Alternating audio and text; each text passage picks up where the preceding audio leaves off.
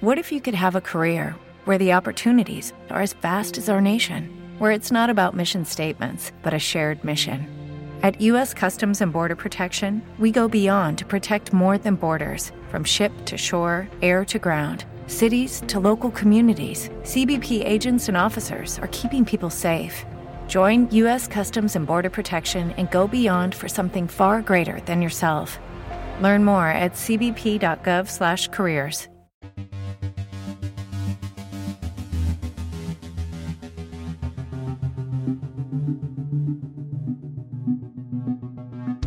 This is the Brit Geek Podcast, episode 20 for Saturday, the 5th of October 2019, with Mike and Dave. Hello. So we're all back together again. Yeah, yeah. Yeah, unfortunately, as we talk about later in the show, I was incapacitated on Saturday and Sunday. Because of your walk, I guess. Uh, yeah, I was doing the walk on Saturday and then pretty sore after the walk on Sunday. Do you, do you just, just want to jump straight into that then? Let's talk about what we're going to um, cover in the show and then go back to that. Okay. So, uh, um, I've not been doing I, I've been gaming, but mostly on Monster Hunter, so it's just hunts and stuff. Um, but I have been watching a bunch of things. So, I started watching Dragon Ball Super, which then led me on to watching the movies Dragon Ball Z Battle of the Gods and Dragon Ball Z Resurrection F. Um, and then I ended up watching Batman Ninja. Uh, and during my work hours, I was listening to uh, DC Universe Trail of Time, which uh, I didn't think it was that good, to be honest. But we'll get into that later, I guess. How about you? What's your week been up to? What have you been up to this week? I should say. Yeah, well, I, I'm covering like two weeks really. Uh, so Hmm, yeah. I played Pandemic Iberia. The Captain is Dead. Um, watched A Ghost Story. It Chapter 2. It ends. Um, in the Tall Grass. I also went through Firefly, the series. Um, uh, all of the graphic novel stories for Firefly and Serenity. So, fair bit. Yeah, I'm surprised you managed to have that much time to read all that stuff. Well, that was two weeks. Yeah. And I actually cover graphic novels pretty quickly. Okay. So you want to go into why you were incapacitated? Yeah, so um, I made the decision to do a physical challenge, which was a 50 kilometre walk uh, in the North Downs. So it's not just that you're walking 50 kilometres, but you're doing it up quite hilly um, countryside and at times boggy countryside. So Oh, yeah, it was, it was at times grueling, but mostly quite a, a nice activity to do. You know, it's not something you do very often, and it wasn't bad to uh, try and keep fit, ready to do that, and do a bit of practice beforehand. I've done a few practice runs. Um, and yeah, the, the event itself went pretty well. Uh, unfortunately, it did mean that I was very sleep deprived as I had to get up at 5 a.m. on the Saturday, and yeah, we were pretty much walking until what 8 p.m. And then after food and whatnot, yeah, it wasn't until what, 1 a.m. until I went to bed the following day. And kids never let you have a lie-in, so yeah, I've pretty much been suffering all week. hmm, yeah. Yeah, it was, it was, it was pretty top. imagine. It was um, well organised. It was an action challenge. Action's the organisation um, who organise these challenges. There, there were a few other orgs, but they did a good job. There were stops every what three, four hours, something like that, and uh, the stops had snack foods and drinks and toilets and things like that on hand, um, as well as got medical facilities if you need them. So yeah, it was, it was pretty well organised. Um, I have to say that it did piss me off a little bit that uh, the the coach that we booked for our transfers didn't turn up, so we ended up waiting an extra, I don't know, 45 minutes for a coach. And then when we got there, that meant that we missed our start time, which was 8.30. Uh, so we missed that, just missed that. Literally got there about 25 past 8. But you have to be there uh, probably about half an hour earlier than that to get yourself registered and at the gates. So we, we set off at 9. Unfortunately, our start time uh, then at the end time meant that it thought we had done an extra 30 minutes of walking that we hadn't done. So that was a bit of a, a niggly annoyance. And then at the end, they, Yeah. because of adverse weather conditions, had to extend the walk by about two kilometres. So you get to the end and then you find out, right, I've got another hour of walking. Great, thanks. Not Um, quite that bad, but you know, wasn't fun. So is that the toughest challenge you've done so far? Uh, no, I think it was grueling, but it wasn't the toughest. My feet held up a lot better than they did for the previous challenge, which was the um, not the bike one, the uh, the Three Peaks, Yorkshire Three Peaks. That was harder. This was tough, especially with the weather conditions. But uh, yeah, I'd, I'd say Three Peaks was harder physically because you had to climb three mountains essentially and cover pretty much Yeah. the same distance. So So did you and your group do okay yeah, then? yeah, we, we did fine. No No, injuries? no, there's only Okay. two of us going anyway, and uh, Okay. well, there's like 1,200 people actually walking, but only two in the group. And uh, yeah, Yeah. we just kept to each other's pace. Could have walked faster, but better to pace yourself with others anyway. So with this stuff, do you take special equipment for this? Do you take a special like provisions for it? Like, do you have walking sticks? Have you bought like special shoes for this? Yeah, I've got um, some uh, special shoes, uh, like hiking shoes, uh, and I've got hiking socks and changes of sock that I take with me. But most of the stuff I take with me is actually my cycling gear. So I take my cycling Okay. bag with um, a water bladder in the back for drinks, so I can con- Yeah, constantly drink while I'm walking. Uh, yeah, just generally stuff like that. Okay. Do you think you're getting fitter? I don't know. I don't feel any fitter, but Well, it's always hard Yeah, exactly. tell, isn't it? But, but you know, you, you you might be able to tell from um, doing things you previously do. You that doesn't tire you out now. If you know what I mean. Like your your stamina would go further than it used to. I mean, that's a good way to know that you're getting fitter or stronger. Yeah. Also, lower heart rate. If you're fitter, your heart generally at rest is um, low, has fewer beats per minute. Okay. It's, yeah, I haven't really lost any weight. I didn't really expect to lose any weight. I don't think you. Yeah, that kind of thing. I'm not sure you would because You lose f- Um, weight through fluid, but that comes straight back on because you just drink more fluid. yeah. Uh, but you know, I've done practice walks and the like, and I do quite a lot of cycling, but I haven't really seen any kind of weight loss since that. If anything, weight gain. Um, But yeah, that'd be the muscle building up because muscle's heavier. Mm. So yeah, I think you'd have to also go on a diet and do those things to start. yeah, I don't really off. do diets, but yeah, Especially with you know, as you get older, it's even harder to lose weight. yeah.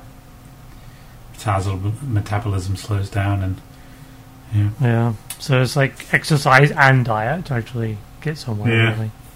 moderation is key. I think, Yeah. I'm not very good at that. especially for a healthy, especially uh, you know, changed into a healthy lifestyle. Because some people do these fad diets where, yeah, sure, they lose a bunch of weight, but it's not sustainable because as soon as they start eating actual food again, you know, properly, um, even if it's healthy food, they're just going to end up putting it back on because their body just isn't used to it. Yeah, And that's the thing, you can't, you can't like force these things. You've actually got to change your lifestyle. And that's that's really damn hard. And that's why people just don't do it. That's why they'd rather go for these fad diets. So, yeah, because I'm having that problems. I'm trying to lose weight, so I'm trying to make myself happier, have a healthier lifestyle. But it's tough. It's really tough, especially when you don't have a lot of time to do things. Because quick food is unhealthy food, really. Yeah.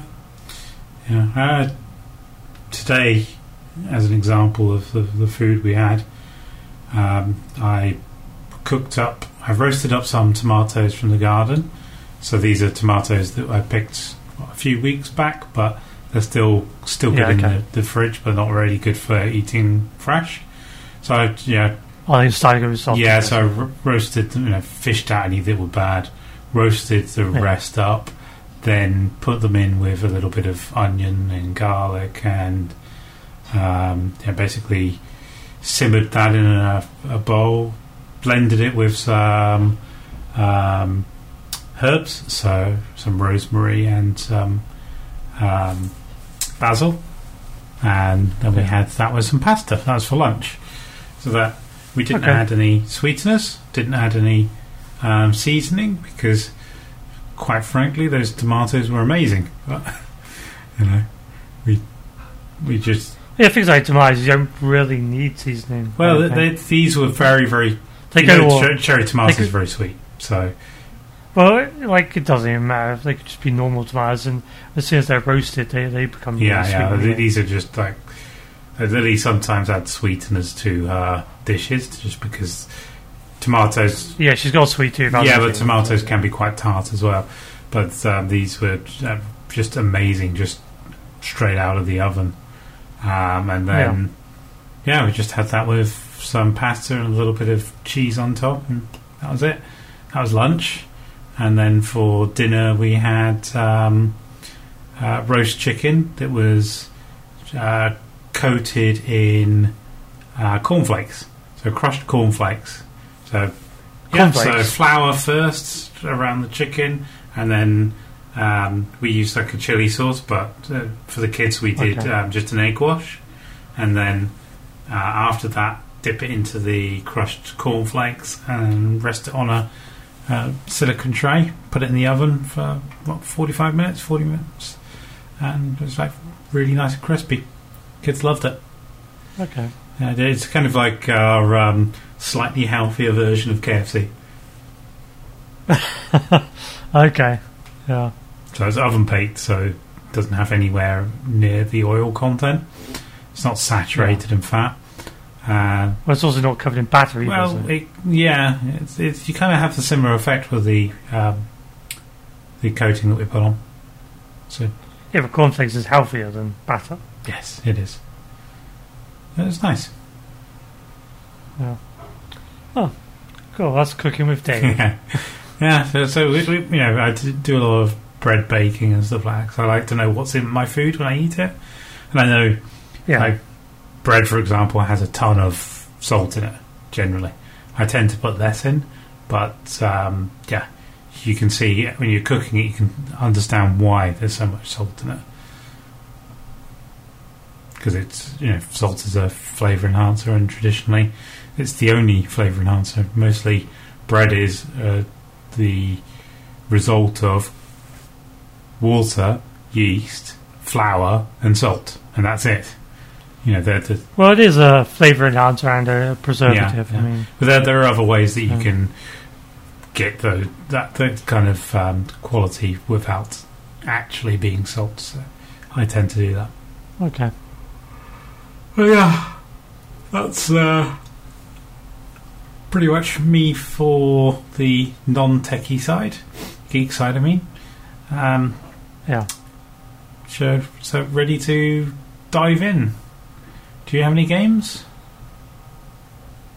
Uh, I do. But we usually go to like TV and movies first. Do we? I thought Um, we did board games, yeah. boards games, and games first. But okay, No. I'm going to do TV first. But first, have you uh, heard about? There's a kind of a thing with going on with the ESRB and PEGI because of ratings uh, and gambling games. Have you heard about that stuff? No.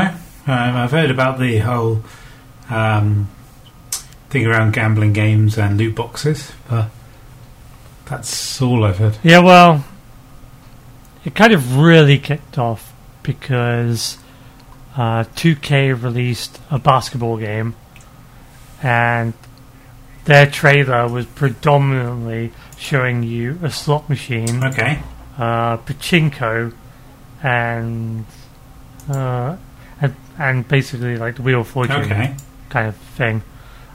It's like uh, that was their trailer, and yeah, when you're seeing an actual slot machine in the game, and hardly any basketball in a basketball game, uh, like people's alarm bells start to ring. Yeah. Especially as there's been the whole thing with like ga- like people coming out, you know, um, the ESRB and PEGI and that coming out and saying that loot boxes aren't gambling. There's no gambling in these games, and then they do this. Um, Yeah. You know, really on the nose gambling style mechanics in a game, and that basketball get, getting an ESRB rating of E for everybody and a PEGI uh, 3 plus. And it's, yeah. Blatant advertising for gambling, if not gambling. Yeah. Yeah, and and what makes it worse is a Pokemon game with a similar thing had a slot machine in it. Got a T for teen because of uh, gambling mechanics, but this one didn't. So people were a bit perplexed about that. Um, and and all they have to say, you know, the publishers, all they have to say about it is that um, that there's parental uh, parental modes. Was it like? Oh, there's like parental things in games and in uh, and on consoles to uh, to stop you know people spending money they shouldn't, like and, and things like that. However, That's still you know, gambling. if, if you, yeah, but it, you can't rate something for like children, everybody for everybody, and and for three-year-olds. If to make it work for that, you've got to use parental uh, mechanics. yeah, seems Like that doesn't add yeah, up. seems really kind of shady to me. Yeah, like if you've got to use parental mechanics for children to play it, then it should be rated higher than th- what those children are playing it. If the actual uh, standard version, that's the version that should be uh, that it should the rating should be based on, not what if you know. So, yeah, a lot of people complained about that, and then uh, an article from like 2006 or something came out, and it turns out that they actually like, and even on the SRB and PEGI's website, that they say that they don't actually play these games that they rate. They just watch footage edited by the publishers, That's really bad. and they rate upon that footage. Yeah, that is terrible. That is uh, pretty much very close to what happened with Boeing, where it, um, I don't know if you uh, heard about the, the problems they had with a particular airframe, which um, had some software in it that essentially, when a, a pilot was trying to nose up, it kept trying to nose down, and this caused pilots to crash. Uh, but that Oh. was down to uh, you know, a flaw in the software, but also its airworthiness was down to uh, a little bit of bias from the is it the FDA, the Federal Aviation thing. Won't be FDA then, would it? If it's federal FAA, aviation. FAA. Um, Okay. yeah, sorry, sorry, getting the wrong acronyms. But anyway, the the FAA What is FTA?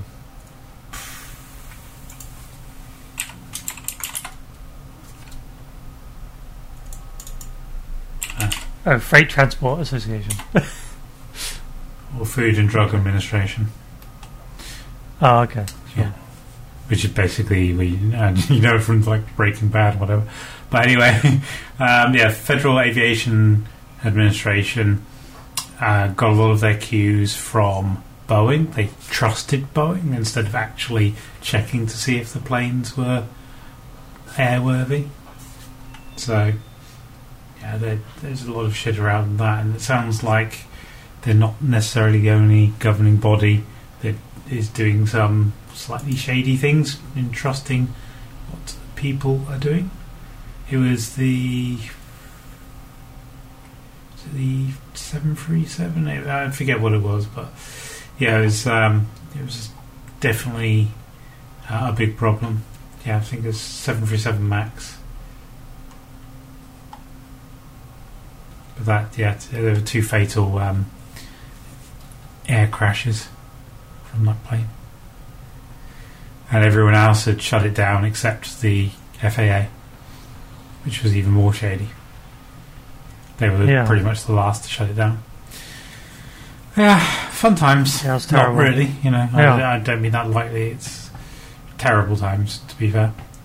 Anyone loses life because of shady things. I know, you know, we're talking about um, a what, essentially a age restriction on a game, which isn't as bad, but something like an aviation authority really should be much more in tune with what's going on. Yeah. Yeah. So yeah, shady. Yeah, I mean, PEGI isn't quite so bad because um, because PEGI's a bit weird because of the European thing. So th- this is because I, you know, once I found this out, I did a bit of research. So um, PEGI will base things on responses from publishers, and then PEGI has on- an online rating system that automatically determines a provisional age rating Okay. uh, with content descriptors, uh, you know, based on what they they, they told them. Uh, but that's a problem because the publishers are telling them stuff. So, and because of that, because of the automatic rating, if it's between the age groups of three and seven, uh, then it will go to a Dutch company where specially trained employees, uh, which they call coders for some reason, these coders will watch a production in detail and then answer 60 questions online about what they have seen. And their computer program, developed by this uh, Dutch company, then calculates what the classification a, a certain program gets. Okay. So it's not great. So basically, if a, what a publisher tells PEGI, they'll give an automatic rating for like this basketball game. Oh, it's basketball. Okay, that's for three-year-olds. Three-year-olds can play basketball. So then it goes to these coders, and then they have sixty questions to answer. I bet none of. I bet there isn't one that says, uh, "Is there gambling mechanics in the game?" Uh, so after you answer these 60 questions, their computer decides what the classification of that game is.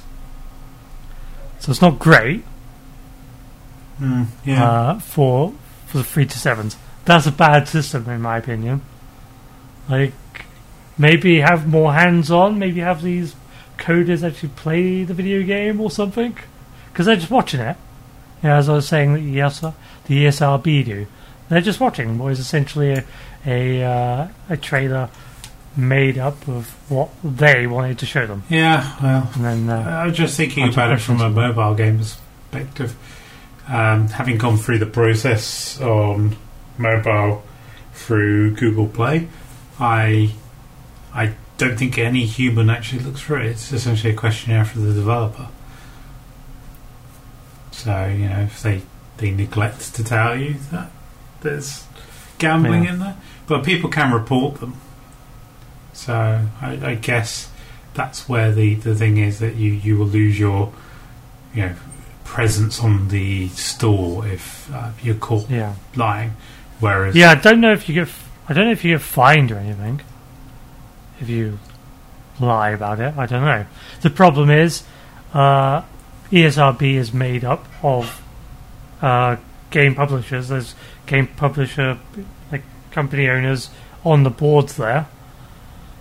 So it's all in house there. I don't know about PEGI. I don't know how much the uh, you know games industry is involved in PEGI. I mean, they probably are, but I don't know. Yeah, not sure myself.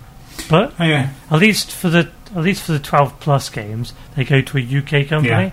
and and it states that they actually play the video games. okay. So they, so anything 12 plus from PEGI uh, has people actually playing the game before they rate it. Um. So yeah, it's only the, the the younger games which is a problem, which is insane, because you think. Yeah, if you're exposing these things to younger people, they should be the ones that go through a, like a fine tooth comb. They're the ones that should have, you know, all the real uh, severe stuff looked at. Because if you're rating it higher than that, then you know those people have more of a understanding of things. So, and if you're like buying an 18 game, well, it's like watching an 18 movie. You're kind of expecting that kind of stuff. So yeah, they really need to get the ball on those uh, younger ratings. I think. Yeah. So I don't think this is acceptable, and they need really need to fix it.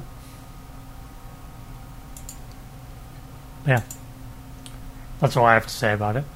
But I thought we should talk about it because of the fact that, like, I didn't know about this until I heard about it and like I dug into to have a look. Because you would just assume that people rating something would actually look at the whole thing. Yeah, he would. Mm. I mean, it'd be like it'd be like a tobacco manufacturer giving a uh, report on how toxic their cigarettes are to you know to the people in charge of that. I don't know what they call it.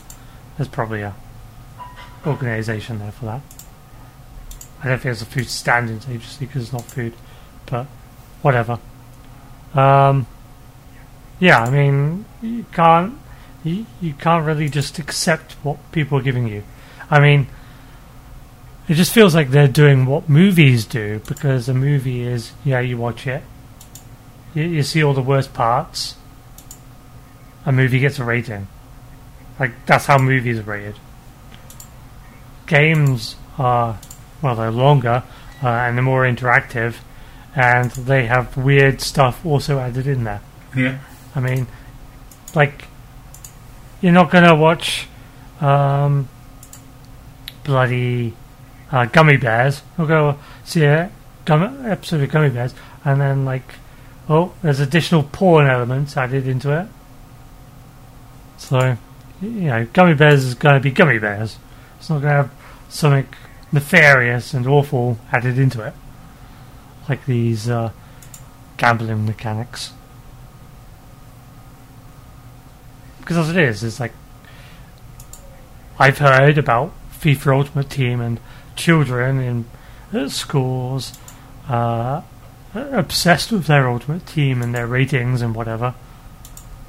And yeah, I mean, you need to get a grip on it, really. So, what have you been watching?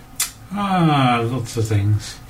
So, shall we start and then just flip between because it's going to be a while.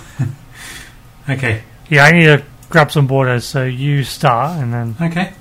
So the, the first film I have this week is A Ghost Story, which is kind of an art house ghost film.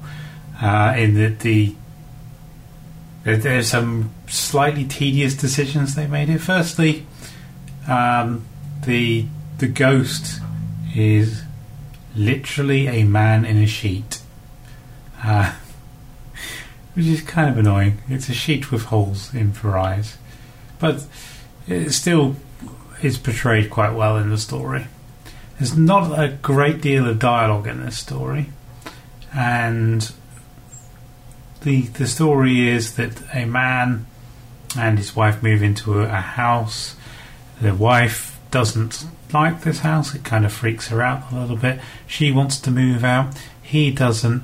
In the end, he kind of goes with her decision and what it sides with her and is going to move out of the house.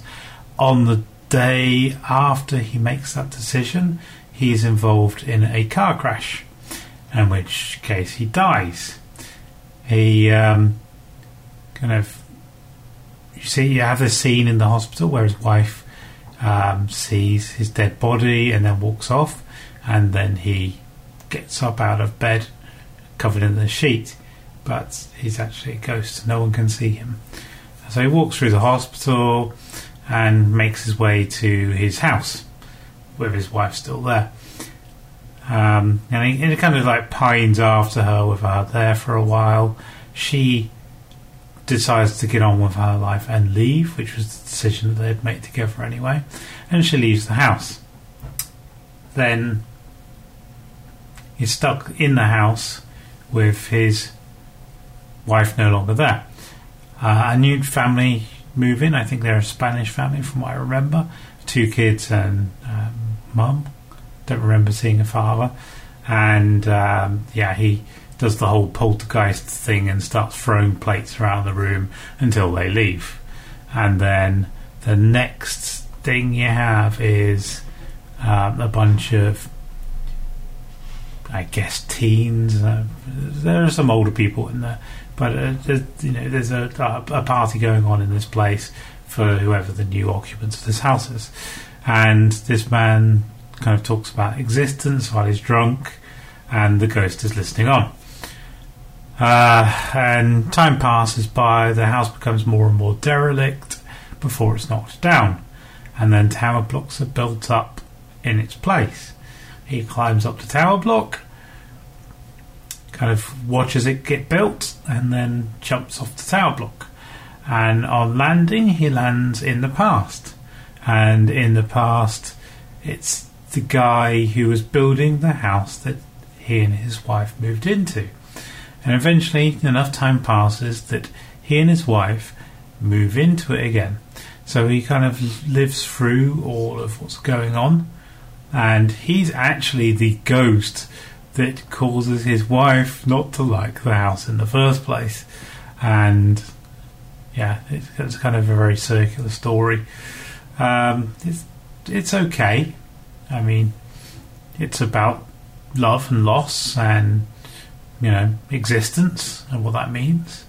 It's not really um, like the, the whole fact is in a white sheet doesn't really detract from the story. It's still an emotional story. Um, he does have an interaction with a ghost in a neighbouring house, which is interesting. But I really disliked the decision that they made to have almost a, a Instagram effect around the whole fucking image for the whole movie. That bugged me. Um, What do you mean? like curved borders and a shrunk shrunk four by three picture. Um, so if you go to uh, IMDb just look at the trailer for that, you'll see what I mean. It was Okay. What is it called? it's right. I'm sending you a link. It's a ghost story. Ah, okay.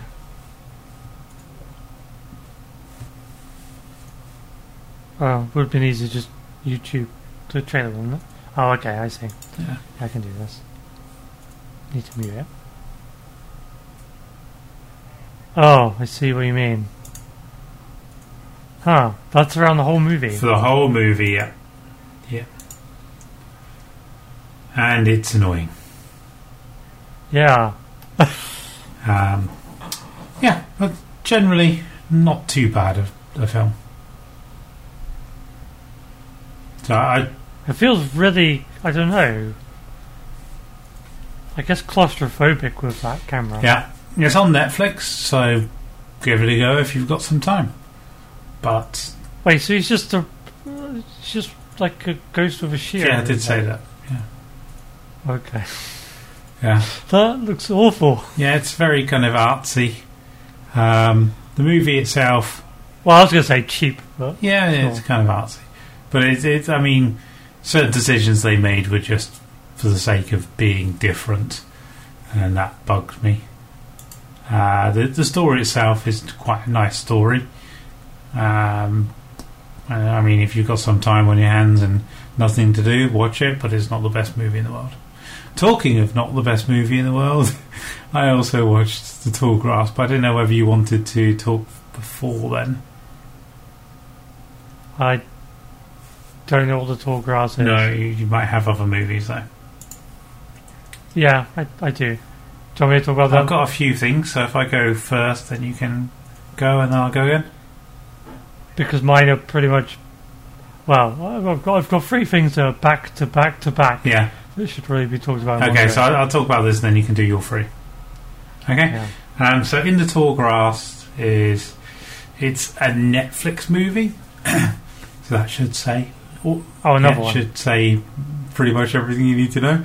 It's a story about a a couple. It's, it's not really a couple because it's a pregnant woman and her brother.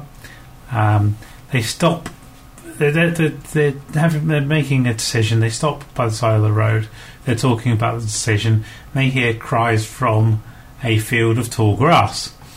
Go, It's a little boy calling out for help. He's lost and um, yeah, okay, we, we, we try and find you, we try and help you, and um, then they go into the tall grass and realise that space is different in the tall grass, in that It should have been a cornfield. yeah, it should have been a cornfield, but things keep moving around.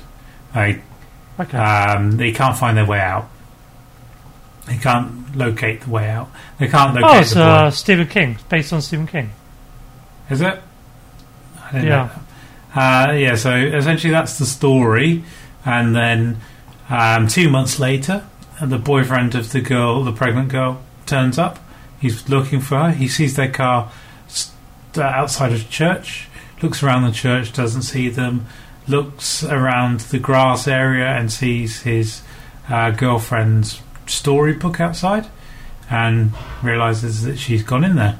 He goes in there after her um, finds her corpse in a kind of eerie way, and um, yeah, it's kind of a bit depressed. But he meets up with this little boy, and this little boy says, "Don't you recognise me? Don't you remember me?" That they, you know, no one else has this relationship like we do. We know who we are. I, I have no idea who you are because I've never seen you before in my life. Um, and then the next day, he hears um, uh, people talking, and he goes after those voices, and it turns out to be the little boy and his parents outside the church, and he he calls them, and then realizes they're not in the grass. Says, "No, stay out," but it's too late because the little boy's gone in there, and the parents have followed him. So it's kind of has this circular timeline going on, and then you know an amount of time passes. She's not really aware of time in this, and uh, his girlfriend and brother turn up, and they also go in the grass after the boy. And essentially, you find out through the story that there's this mythical stone thing in the middle of the field which controls people and controls the grass, and um, the father of the boy has touched it and he has these weird powers. Uh, he, he has perception over the field, and Yeah, it sounds very Stephen King. and he he's a bit of a nutter. He wants everyone to touch the stone or kills them if they don't. Uh, Okay. And yeah, that that's pretty much the storyline. Um, Well, the trailer looks really good. I, I feel I'll actually watch I, this. okay, I won't say much more about it, but um, Okay. yeah, I, I enjoyed it. It's not got the highest rating in the world, but it, I thought it was an enjoyable flick. I think, Well, it looks better than a lot of new stuff that Netflix is coming out with. yeah, I, I think it's it's pretty simple, and um, you know the, the circular timeline's about you know a bit weird, but uh, other than that, it's pretty much standard fare. I, I, I enjoyed it, so I, I give it the thumbs up. Yeah. Okay, cool. go. And now it's your turn. Okay, well, uh, I started uh, because I watched a bunch of anime. I watched One Punch Man season two, and I watched The Rising of the Shield Hero. I decided, oh yeah, I remember hearing about Dragon Ball Super, so I'll give that a try. Um, so I started that up, and it recounts the events of Dragon Ball Z at the beginning. Okay, that's cool. It's like, yep, yep, recap, caps that. So uh, I know everything that happened in there. Good. Uh, so it takes place after the events of DBZ, uh, Dragon Ball Z, um, and so it, it, it's completely ignoring GT like everyone else does. GT never existed as far as uh, Super is concerned, Okay. which is cool Hmm. because I've heard nothing about nothing but bad things about GT, so I never I never checked it out. Because I started watching this on Crunchyroll, but then stopped because I wanted to find it somewhere else. Because the Japanese voice for Goku, right, this may be an unpopular opinion, but I think the voice for Goku is terrible. Okay. It is the worst, worst Japanese voice actor I've ever heard. Um, so, yeah, I, I uh, quickly stopped watching it. Like ten minutes in, I think of the first episode, I was like, "Stop! Nope! I, I, this is not my Goku. I need to." I, this is the first time I've ever stopped anything to go find the English dub because I've not liked the English, uh, the Japanese voice actors that much. Yeah, so we, yeah. I can't remember if we watched. Did we watch Dragon Ball Z with the American voice acting? I can't remember. I Yeah, think we, yeah, We I did. think we did. I've even watched a couple of episodes in Japanese, but the majority it was English. Um, so yeah, while trying to find the English dub, I found Dragon Ball Z movies on Netflix that I had never seen.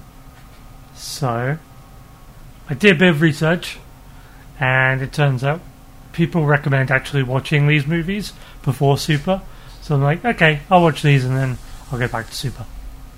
So I watched Dragon Ball Z Battle of Gods. So this also takes place after the events of Dragon Ball Z, and this is after the events of Majin Buu. Um, so, a god of destruction awakens. Uh, Beerus. Beerus? Beerus, I think his name is. And Beerus, this god of destruction, has heard about prophecy that a Super Saiyan god is, uh, well, exists. So, being the god of destruction and the, like the most, well, one of the most powerful beings in the universe, he's like, yeah, I'm going to go off and find this Super Saiyan god. Whilst also filling his stomach. He always seems to be hungry, so always, so he goes off and uh, tries to find where the si- the Saiyans are because the planet Vegeta is like destroyed. So, where are the Saiyans? Where are the Saiyans? They're on Earth. Um, well, except for Goku. Goku is on King Kai's world training. Uh, and by training, I mean destroying King Kai's planet. So, yeah. And of course, Goku, hearing about a super powerful being, a god, obviously Goku wants to fight it. Of course he Yeah. does, because that's Goku. Yeah, that's Goku. I'm sorry, I'm making a bit of noise because I'm just eating a yogurt. Or rather, opening the Oh. container for yogurt. Mm. Is it a healthy yogurt? Well, no. But it is a tasty one. So yeah, I don't want, I don't want to go too much into it. Basically, it's Dragon Ball Z, so Goku is fighting the God of Destruction, Beerus, Mm-hmm. and Goku has to power up, and everybody else that tries to take on Beerus gets defeated, except for Vegeta, because Vegeta is also really powerful. So he's the one that um, stands up the most to Beerus, other than Goku. But Beer, like Goku's really impressed because Vegeta uh, goes toe to toe with Beerus, which even Goku couldn't the first time he met him. So Goku's like really impressed with that. But yep, Goku once again saves the day, and kind of turns Beerus into a sort of ally, mostly because Beerus really loves Earth food, and Bulma's like giving him like ice cream and stuff. So Beerus is happy. Cool. Goku doesn't actually beat Beerus. Beerus could destroy the world, but Hey. he doesn't want to because he wants the food. Of course. Why would you destroy somewhere where the food is amazing? Yeah. And that leads into Dragon Ball Z Resurrection F, which is the sequel to the Battle of Gods, which, also, which I also Okay, watched. does, does this get to the point where um, Vegeta and Goku are God Saiyans? Super God Saiyans, or is that? well, basically, yeah. they have the pink hair or whatever. No, uh, this is this is where it goes into Resurrection F, because Resurrection F um, is a sequel to it, and so they fought Beerus and Is that with the blue hair? kind of one. Yeah, they've got the blue hair in this.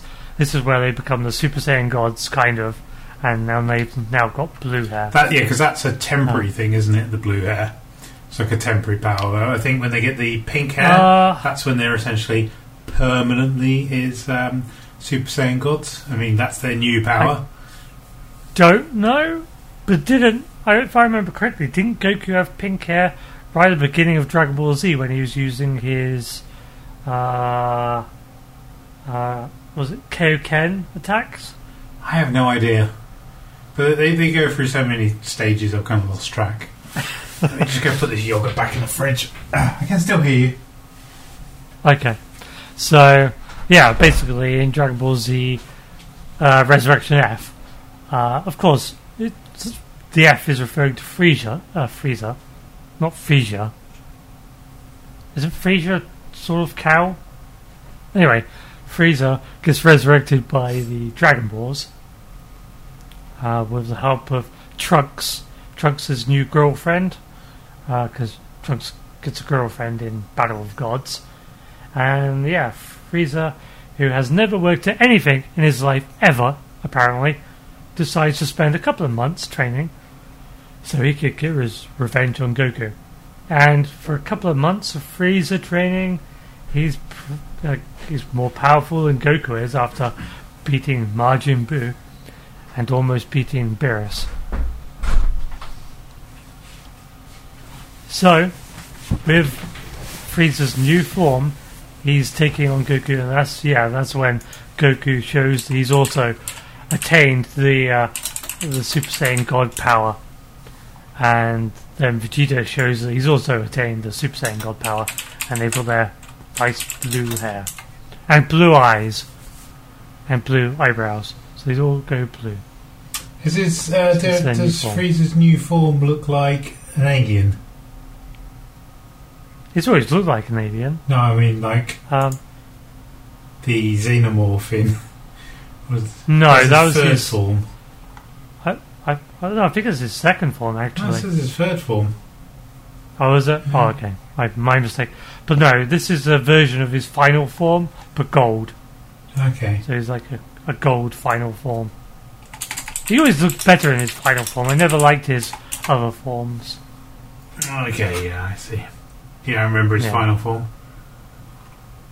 Yeah. And yeah, these are really good movies. If you like Dragon Ball Z, so there's not a ton of plot to these movies, but they're, really nicely animated, and you know, there's funny moments in there. I would say there's not really a ton of plot to any of the Dragon Ball No, series. it's just about fighting people, really. Pretty much. Who's stronger? And yeah, there's still Fat Buu. Fat Buu's there to be entertaining. Cool. Because Always wanted to turn people into chocolate. I, I kind of lost track after Buu, the Buu saga, I think. Buu, that was the, that was the end. Oh, okay, that's probably why I lost track then. Yeah. Yeah, after Buu, that, that was the end of the series. Uh, until now, until Super. Super carries it on. And these movies. So yeah, if you if you're into that kind of thing, then uh, yeah, give it a watch. I don't know if they're suitable for children. Might be able to watch them with the children around. Because I don't think there's any swearing in the English version. Uh, I'm not sure. Let's have a look. What's the rating on Netflix? Um,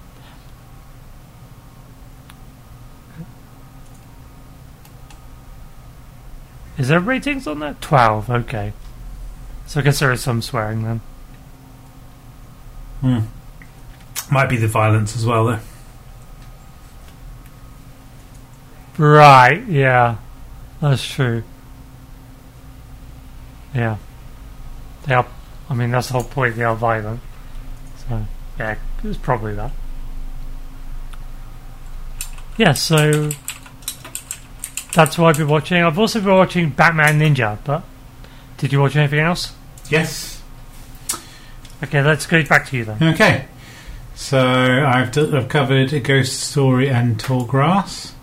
Next up is It Chapter 2. So this is the second part of the reboot movie. Uh, covered the first part, I think it was a couple of weeks back. And yeah, so you had the kids in the 80s taking on Pennywise the clown and essentially besting him, but not necessarily defeating him. And they promise at the end of the first part that they will come back should Pennywise reappear. 27 years later, after their first encounter with Pennywise, the Losers Club, they've gr- grown up, they've all moved away, and then they start getting phone calls from Mike. Mike being the only person of the Losers Club who stays in wherever the hell this place was based. And Uh, isn't it Derry, Maine? Derry, yeah, sounds about right. And yeah, he calls them individually, one one at a time, and after each call, they all have kind of panic attacks, but they don't know why. Um, it turns out that they've all lost their memories of the events of the past. It seems to be the further away from Derry you get, the less you remember about um, Pennywise. Um, Well, it. yeah, yeah. it. so they, most of them, come back to um, Derry. They don't really know why they've come back, but they've come answering Mike's call. Unfortunately, Stan, the I think it's the Jewish kid, um, who's afraid of everything back in the first part, um, commits suicide. Um, and you know when they, they meet up, they they start remembering things about it, and you know the, each other because they, they've forgotten about each other. They kind of remember a little bit, but not much. And they, as they start to recall more, they start to get kind of more fearful about the events that happened in the past, uh, and they realise that it is back. Um, so they, they, they set about trying to uh, track it down. Essentially, they have three things they have to do in order to um, best it in battle.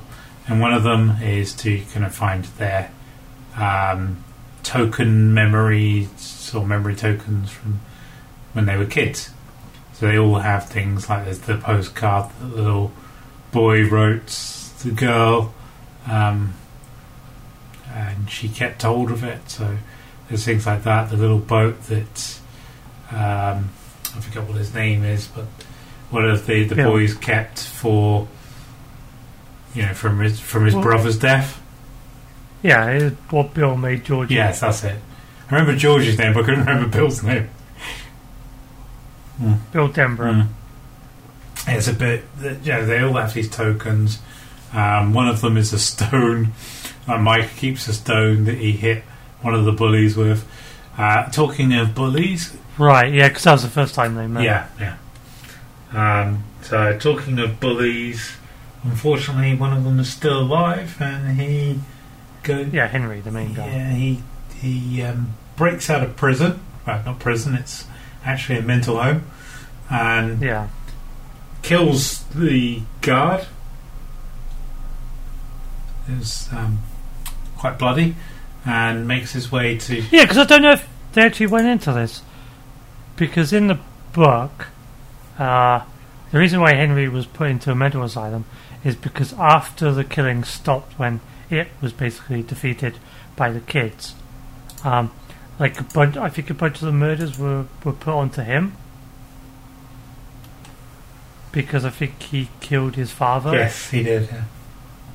So like all the murders were like like placed on him. So that's why he was put into the asylum. I, I think in the movie it shows him coming back to um, his father's home,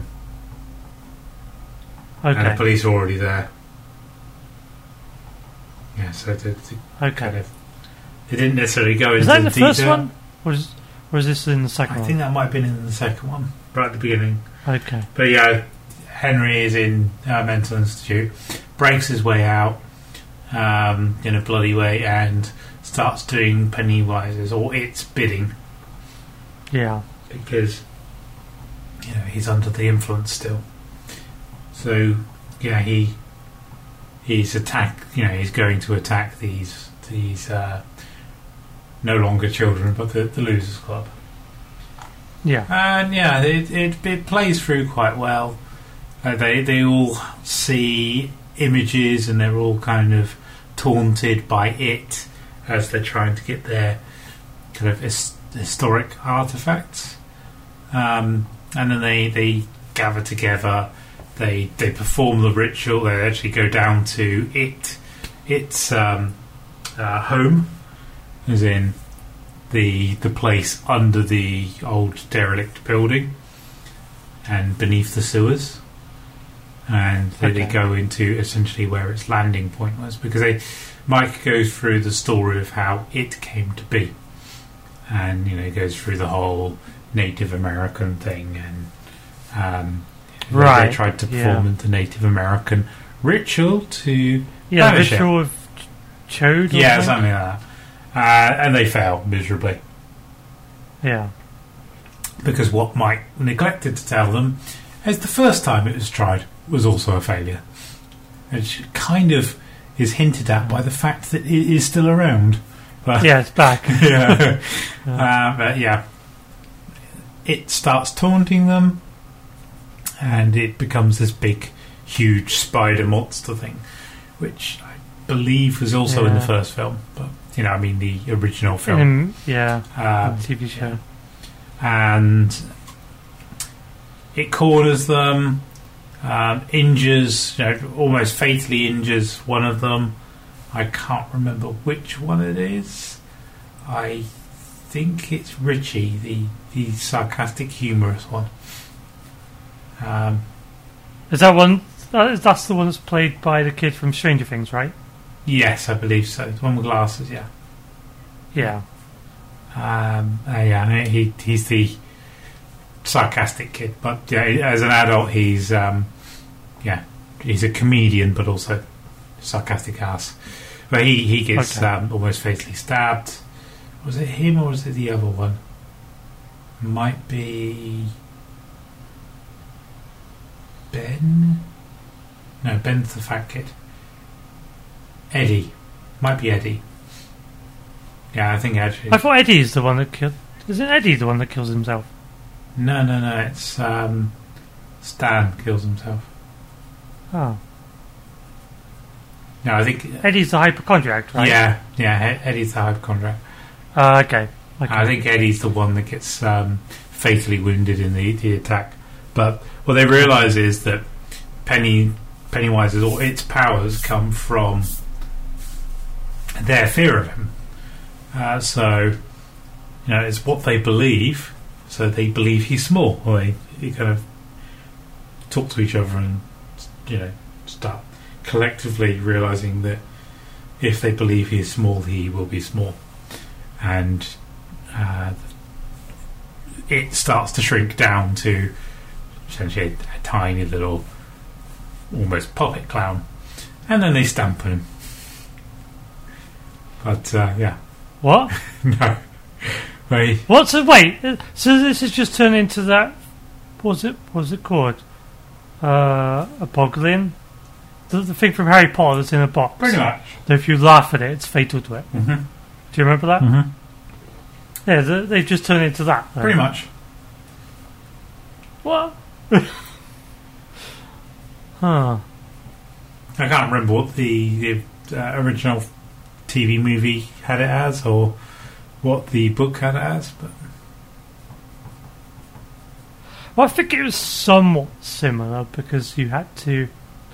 Uh, I think it weakened it if you weren't afraid of it, but but you also had the um, the the giant turtle, and you also had the macroverse and defeating it through the deadlights, hmm. um, because the deadlights are what it actually is yes, yeah, which sends you crazy if you see it because it's like Lovecraftian and so you know the un, it's the unknowable. Uh, the, the human mind can't, um, you know, yeah. can't If handle it. anyone says Which that is they, which is what, it, hap- yeah, they they pretty much go into a trance. yeah, which is what happens to Bill's wife. But you didn't mention Bill's wife, so is she not in it? Um, She not in the movie? You got Beverly, but Beverly isn't. That's not his no, wife. that's not his wife. Bill's Bill's wife isn't involved. What? huh. Okay, Yeah. that's weird. Yeah, Bev, Bev is in there, and she's you know she's one of the kids. Well, yeah, she has to be. She's one of the kids, basically. But she Yeah. she sees the the lights as a child, and so No, she can't see the lights. That sends you. That like turns you into catatonic. yes, but on defeating it, she recovered, and Hmm. and then um, she has premonitions of the future. What? So she's able to have seen what happened and who it happened to. Oh, I guess they had to do that because they weren't going to show the giant turtle. Could be. Because the giant turtle told Bill all about. I think it was Bill told Bill about how, you know, what happened. With at least I think that's what happened. Because then they learned that it actually arrived at the time of the dinosaurs and Yeah, well, that, that's Yeah. what Mike tells them through his travels. He went investigating. Um, Wait, how would you learn that from travels? I, he's read books and whatnot. But Oh, okay. I mean, the dinosaurs did leave a lot of diaries around. Yeah, so. No, you never, you never, you only know it came before the natives came. That's all you know. You don't know when it came. Okay. Yeah. But yeah, overall, it's weaker than the first part by quite a margin. Um, I also heard that they, because of how good the kids did, that they put them back in the second movie. Is that right? They, they, they have bit parts in there, so they Oh, okay. uh, they're little extensions of what you've already seen. So Okay. when they're they're talking, uh, reminiscing about certain events, and they kind of flashbacks to those events, uh, which I think worked quite well. But the the adults were nowhere near as um, kind of convincing as the the children in the first part. Well, that, sucks because those kids did an amazing job, Yeah, they did. Yeah, and that whole story was done really well. I mean, I always thought the second one would be weaker, being the adults, because even in the book, the adults were a lot weaker uh, story-wise than the, the children's parts. Were. yeah, Like the children's section of the book is the main focus. yes. And So I don't think the adults like either don't make it with the adults, or you've got to put them into the movie with the kids, because yeah, like as a standalone with kids versus the adults, the kids one's always going to be much better. Yeah, they did kind of have a, a few scenes where they were in kid form, but adults kind of just remembering the scenes. You know, so they they were Yeah, they were in their original guises, but they were adults. If you know what I mean. Um, yeah, it, it's a shame it just didn't work quite as well. It wasn't wasn't as good a movie, sadly. Uh, What about the monster scenes? What were they like? They were they were cool. I think you know CGI was pretty good, uh, and the, the characters you know trying to run away and having similar scenes to what they had as children. Uh, That was all cool, but yeah, it just it didn't quite feel as um, kind of well set out. Yeah. The guy that plays Pennywise was still awesome. Um, Yeah. but I, I, I would have. Yeah, there's no doubt yeah, there. They would have been good. I think I mean, out, of all of the adults, I think James McAvoy did a good job. Um, he was Bill. okay.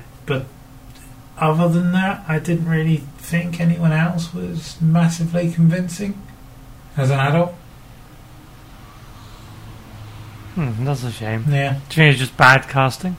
maybe, maybe, but I think they didn't necessarily have the best of storylines. I think Bill's No. story is probably the strongest as an adult, whereas the others, Yeah. the others are can just kind of bit parts, aren't they? Almost. Yeah, he's the only one that has a journey really through the adult section. Yeah. Um, especially with his wife, but they've removed that part. Oh yeah. yeah. Um, yeah. Wait, so uh, was the wife in there at all? Or I don't remember seeing the wife at all. Okay, so it's just Bill with Beverly, like Yeah, and Bev, Bev, got back Bev has a relationship which is bad because it seems like she's married her dad, or at least someone that's very Right, much that's like right. her dad. yeah, yeah, she did, yeah. Yeah, I think that was the whole thing that even though they left Derry, Derry didn't leave them. yeah, Yeah. Hmm, okay. Yeah, it's kind of what I expected. Well, okay, was the spider monster like? Um, it was a spider with a clown's head. it was What? Uh, yeah, if you if you Google it, Huh. I don't even know what to Google. Um, Spider Monster It Chapter Two, probably be a good. Uh, but like, I think that was one of their problems with the new It movies. I think they're good. Well, I've only seen the first one. I think they're good, but the problem is, is they relied so much on Pennywise, and Pennywise was only one form. yeah, Like, Pennywise isn't it. It it only appears in a form to to make you scared. Um, well, it is basically the um, the lights. yeah, the deadlights. So the the forms are irrelevant, really. The, the forms are your They are. fears. yeah, and it, it makes you, and he does that because, well, the only reason he does that is because apparently it makes you taste better if you're afraid. Yeah, So if he doesn't have any forms, I don't really know how he eats people. But I guess. Sure. Yeah. Psycho. and he did land on the on planet Earth from an ast- from an asteroid or comet or whatever. So he must have some kind of physical presence. Well, yeah. I guess what he really is is perhaps maybe a four-dimensional entity, and all we see is a fragment of it that we can detect in a three-dimensional space. Because although it is here, it can't always be here because you know, being a four-dimensional entity, um, you're only intersecting part of a 3D plane. So, yeah, I guess we only see. So the spider monster might actually be a physical representation of it, so it can eat through that form.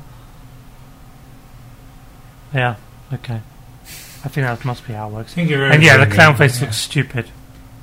The clown, clown face Well, is a bit silly. Yeah. Well, I'm not even thinking. I'm going through the material. He's from the Macroverse. He's from a different uh, dimension to us. Yeah, I don't like the fact that he's like a, a clown chin. Yeah. Clown chin looks bad.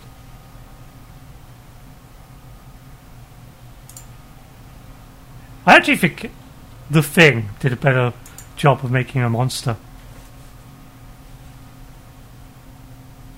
Yeah, it looks looks okay, I guess. Or maybe because the picture I'm looking is from poster, I guess. Uh, I think it might have looked better in the movie because maybe the lighting would be different. Yeah, according yeah, just reading up a little bit about the book and yeah, as the, the Deadlights is in a realm beyond the physical, it, it cannot be contemplated by the human mind. That's why you can never see its true form. Yeah, it's Lovecraftian. Yeah. Like everything I like. There's Lovecraft uh, uh, somewhere. You just poke stuff and I like it. Yep. That sounds wrong, but sure. Cool. Okay, so I watched uh, Batman Ninja. okay. Sounds dodgy, but okay. Yeah, it's it's a bad name. It's pretty good though, I think. Although there are some weird bits to it. So it's like Batman, uh, drawn in like an anime style. So it starts off in Gotham City. Batman's working with Catwoman, or it seems that way anyway. And yeah, they're trying to stop a gathering of supervillains Okay. or or Batman villains. I don't really think they're supervillains, being Batman. Um, but yeah, he's trying to stop them, and then there's a massive explosion, and they're all sucked into the past. But because Batman was further away from the epicenter, he goes back in time um, behind the others. So he gets there two years after the rest have appeared, and they're in ancient Japan. So he is immediately attacked by samurai wearing Joker masks as their, uh, you know, the samurai helmets, and Batman, being the super smart and intelligent fellow he is, asks them why why are they attacking him and who's responsible for this. So anyway, Joker shows up and uh, has to spell out to Batman that he's in charge around here, and he's a daimyo, and he because at the moment they're in a period of Japan where it's a bunch of feudal areas, um, provinces or whatever you want to call them, and he's in charge of this area, and he's his goal is to attack all these other places to have to unify and control Japan. Okay. So Joker's got this area, and Batman uh, fights him, and tried to fight him and an army of samurai. Uh, with Joker somehow getting possession of uh, modern weaponry, he destroys all of Batman's gadgets. So Batman loses his Batmobile, loses his Batwing, um, and is in a bad state. And then he finds out that all the other villains have taken over areas of Japan. So you've got Two Face, you've got Penguin, you've got. Uh, there was someone else I, I knew, but whatever. Yeah, a bunch. Oh, Deathstroke? Deathstroke. Yeah. Um, yeah, so these villains of Batman have taken over these provinces of Japan and become daimyos and have their own samurai supporters. And there's this smart gorilla who I've never heard of before, but I guess he's a long standing Batman villain. But he's like the architecture of all this. He's the one who built the time machine, and he's been the the one that given them all this technology and information and things to help them. And so Batman has to fight all of these, but luckily he's also uh, brought along others, other heroes who came along to take out these villains. So you got Robin, Right. you've got Nightwing, you've got Red Robin, whoever that is, Okay. and you've got Red Hood. So who who's Robin whilst you've got Nightwing and Red Robin? Sorry, Who's who's the the person behind Robin? No idea. because Dick Grayson will be Nightwing. Yeah. Who's Red Robin? Um, Oh, Jason Todd might be Bat- might be Robin. Jason I Todd, thought that was. or maybe Red Jason Todd's Red Hood. Yeah.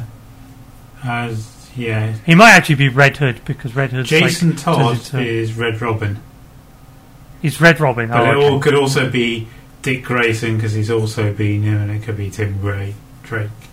Oh, So yeah, it really depends yeah. because it's like, everyone's been Red Robin or it's just ridiculous. Um, Well, I've never heard of Red Robin before. I've heard of Red Hood because he was in a Batman game, and Todd, Jason Todd I've heard because he was also in a Batman game. So, my my references are the Batman Arkham video games, uh, the movies, and a very limited amount of watching the animated series as a kid. Apart from that, I don't really know Batman. Oh, and the audiobooks I've been listening to here and there. yeah, so the Um, first Red Robin was Dick Grayson when he's middle aged, Okay. but then Do after they say that, why? he's it's um, Jason Todd. Okay. Do they say why the sun changed to Red Robin over just normal Robin? I think it's just a separate entity. Oh, okay. Nightwing is generally Dick Grayson, right? I think so, yeah. Uh, but it's also been a few others. I think. Too confusing. Yeah. It's like, just call them different names, Apparently, please. Superman has been. No, that can't be right. Superman's been a Robin? yeah. Makes sense. In- What's he called? Super Superman Robin? stories. But Uh, that would be funny, though. I'd like to see that. An alternative timeline where Clark Kent is uh, Robin. Yeah. So, yeah. So Batman is trying to stop all this happening. He uh, finds out that for some reason, going back in time, there's now a prophecy about Japan having Batman turn up. So there's a group of ninja, a clan of ninja, that have dedicated themselves to to Batman. Basically, so Batman's got his own little ninja army to help him. Um, and for some reason, uh, Catwoman, Selina Kyle, Mhm. she seems to know Bruce Wayne is Batman. okay. So she's just straight up calling him Bruce all the time. so that's that was a bit weird. I don't know if I, I guess that must have happened at some point if they've used this, but yeah. So yeah, the animation of it is great. The story's pretty interesting, and seeing the villains go down this like Japanese style is cool. And I think Joker is really good in this. Um, oh, and Harley's there as well, supporting him, of course. And yeah, then it goes a bit weird because all of their castles turn into mecha, and then Mhm. there's a big mecha fight, and then like uh, Power Rangers, all these mecha combine to become a super mecha,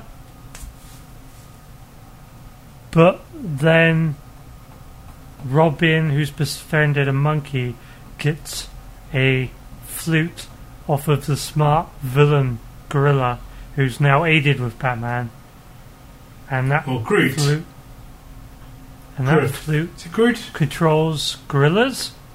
I don't know what his name is.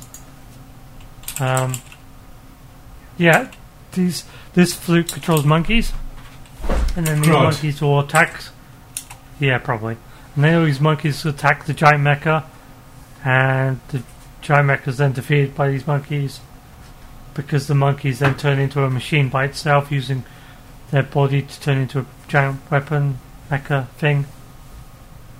It gets a bit out there. It really does. Sounds like most But- stories, to be fair. But yeah, it, it's good. I would I would give this a recommend. I would say watch it. it it's it's a good watch. The animation's great. Voice acting's good. Uh, the story is interesting. Okay. Um, yeah. So have you played anything? I still have more to watch.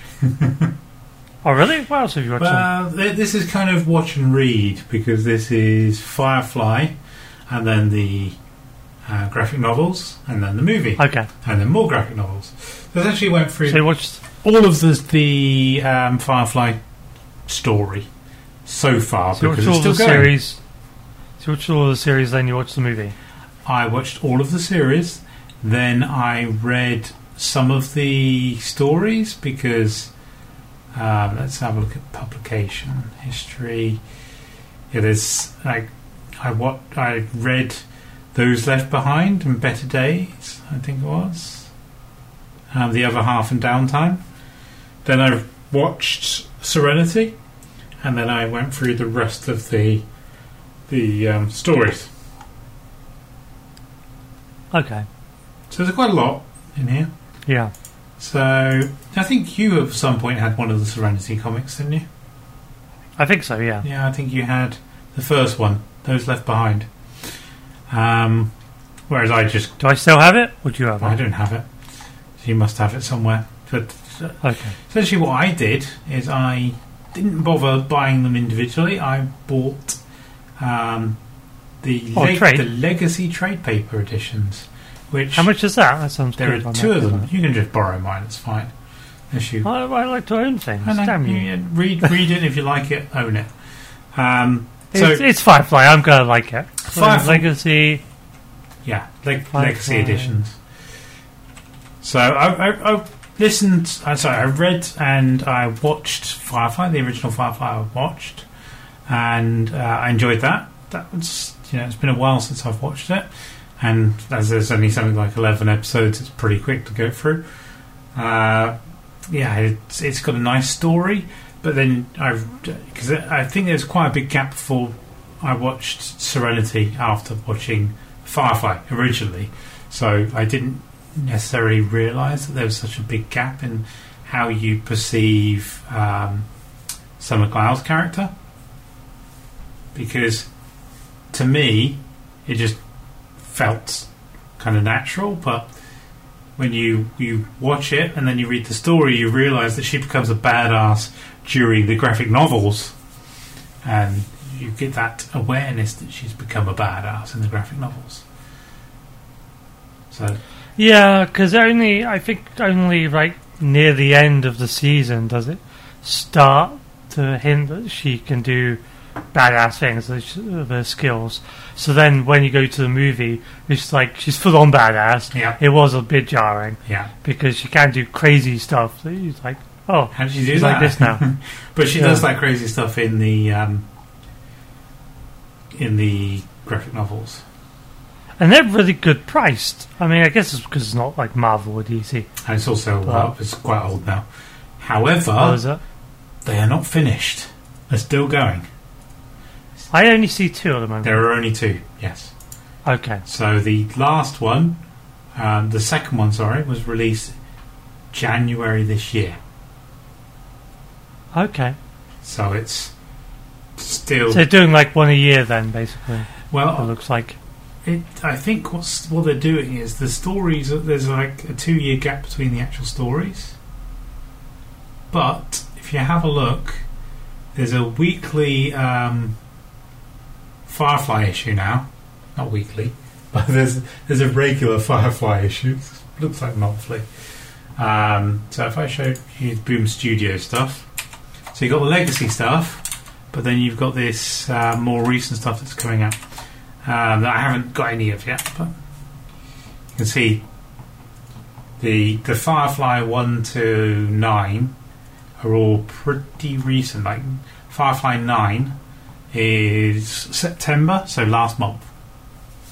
Okay. So that seems to be what's come after the legacy editions.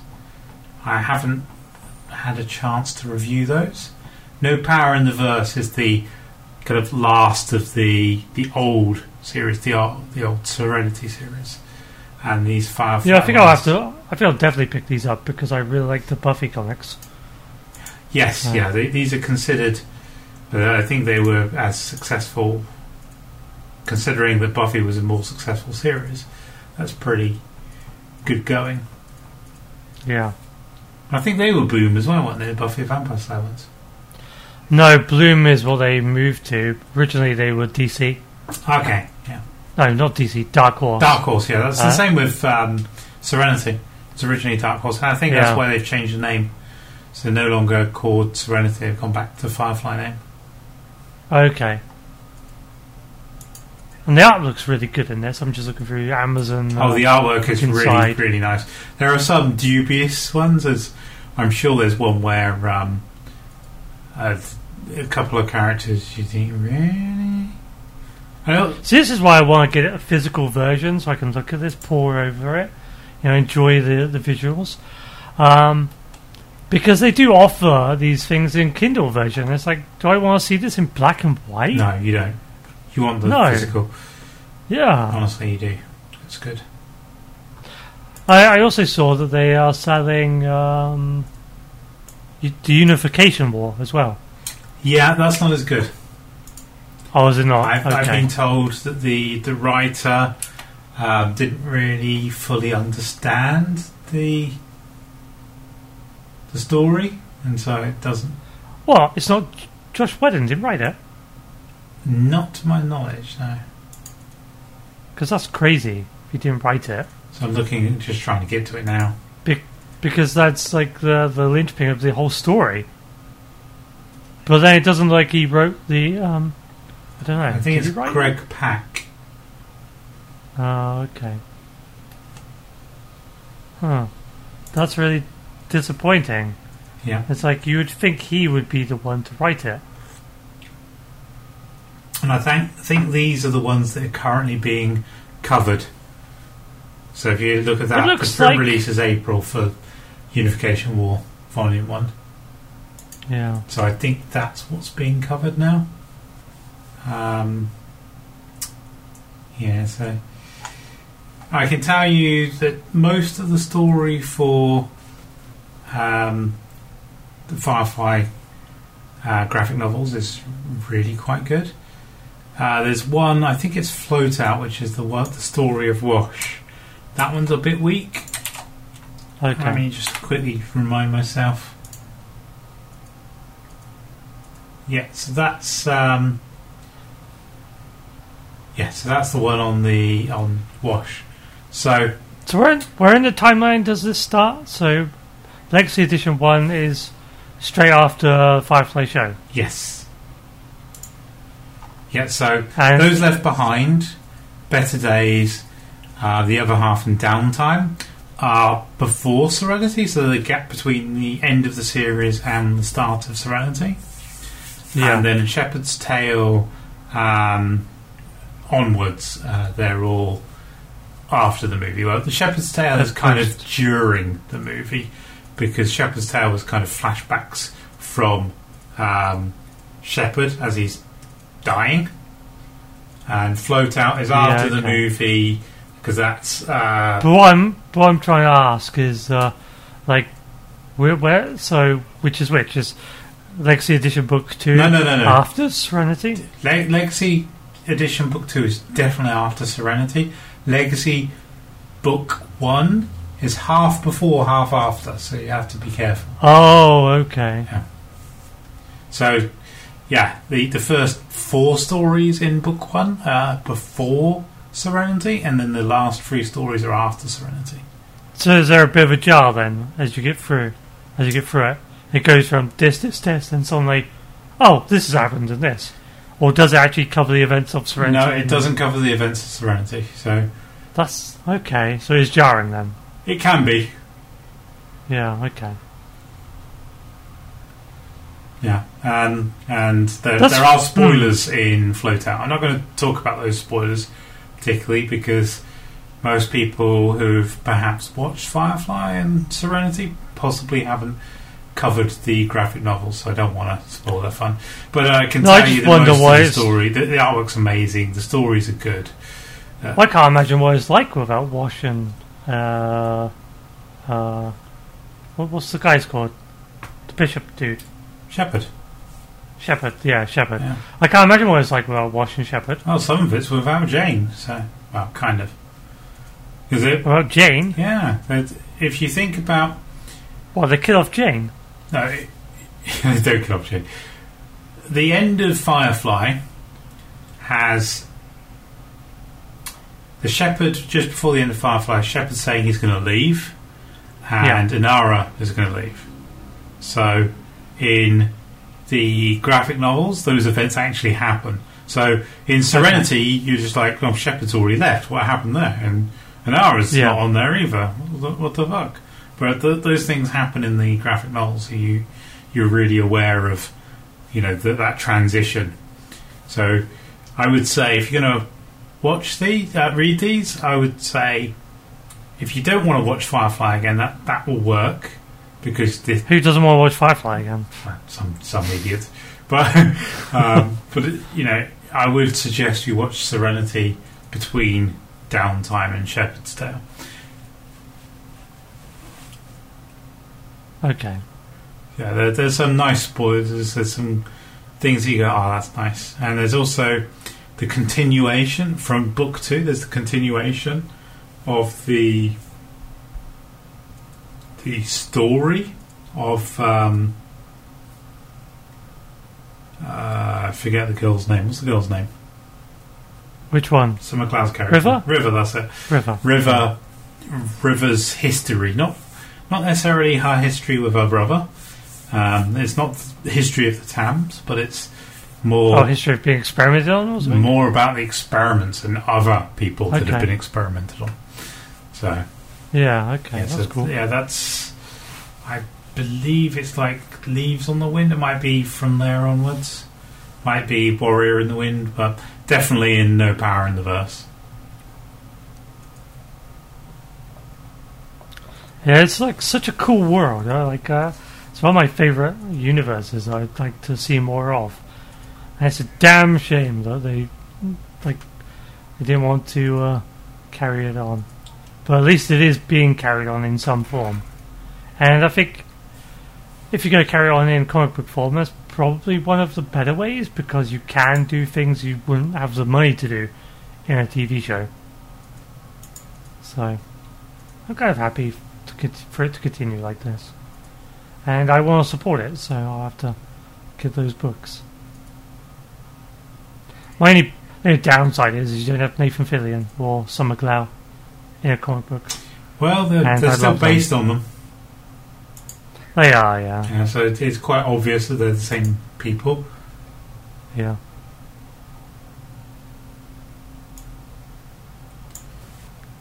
I guess they could make a new series one day, just of everyone being really old. I don't know. Make uh, another standalone movie or something. But I guess he doesn't want to, otherwise he would have done it already. Because he can't be hurting for cash, can he? I can't imagine so. I'm sure people will allow him to do whatever he wanted.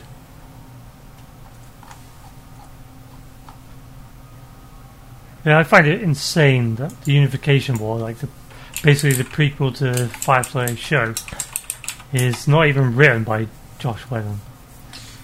Yeah, So why would you greenlight this? Because he, he he's busy writing for everything else. So I don't know. Weird. Excuse me. it's okay. You're excused. I should really get Firefly on Blu-ray actually, because I just have it on DVD. I think. Yep, I'll have to do that. So what else have you been watching? Is that it? Yes. I also need to get more Studio Ghibli stuff. I'm like my collection is sparing. I need more. I love their movies. How Um, yeah. So, okay, have you played anything? Yes. two board games.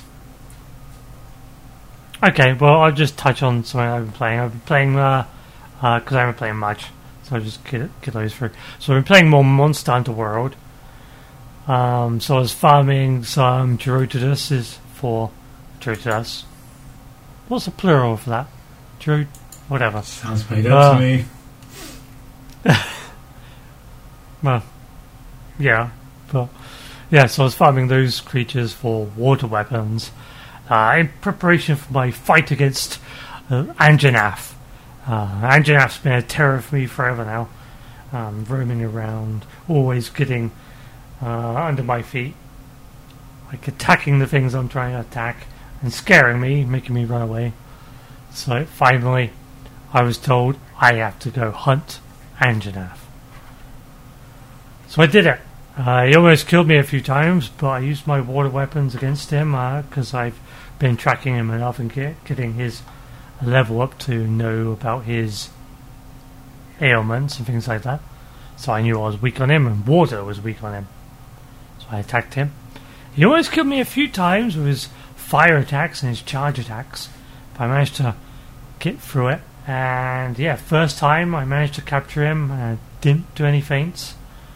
Um, yeah, it was good times. And now I realised I'm going to have to farm him because I looked at his set and the stuff required for like weapons and that. Required a ridiculous amount of stuff. So I've got to heavily farm Anjanath. So I've been doing that through multiplayer. I thought, yeah, I'll try out multiplayer. It's what that's like. So I've just been going to SOSs on the board and looking for people through that. And yeah, there's been a bunch of Tobi-Kadachis and Anjanaths, so I've been joining and finding them. Although people don't seem to want or know how to capture too much, they just seem to want to kill. So I've been helping them them out by dropping down the traps, uh, throwing down the track bombs, so I'm capturing a bunch of stuff and gathering those resources. And yeah, I mean, multiplayer is pretty good. It does say that it ups the difficulty when you join multiplayer, but it doesn't seem that more difficult, really. And the last one I fought, we were running up the ancient tree after Anjanath. And what was he doing? He runs straight into the nest of Rathalos. So Rathalos is just coming down, breathing fire on us all, and like taking swings at uh, Anjanath. I thought, yeah, you know, if you're going to join in the battle, I'm going to join in too. So I start swinging my my dual swords at Rathalos and hacking at him. But he's too busy attacking Anjanath to bother with me. So I'm ducking away from the swings of his tail and the breaths of his fire.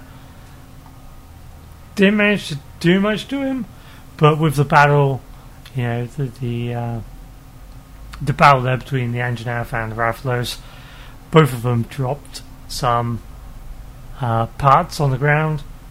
Uh, is it parts? No, materials. They dropped some materials. So I gathered up those materials. So I got, I got a couple of scraps of Rathalos and a few things of Anjanath. But again, he claws. No, not claws, fangs. I really want some fangs. But Anjanath just really doesn't want to drop any fangs for me. I mean, like swinging and whacking on his head to break that head to give me some some fangs of his, but he really doesn't want to. So we end up like capturing him before his head gets destroyed. Which kind of sucks, but hey, I get to capture more Anjanaths, right? So it's uh, there's pluses and minuses to that.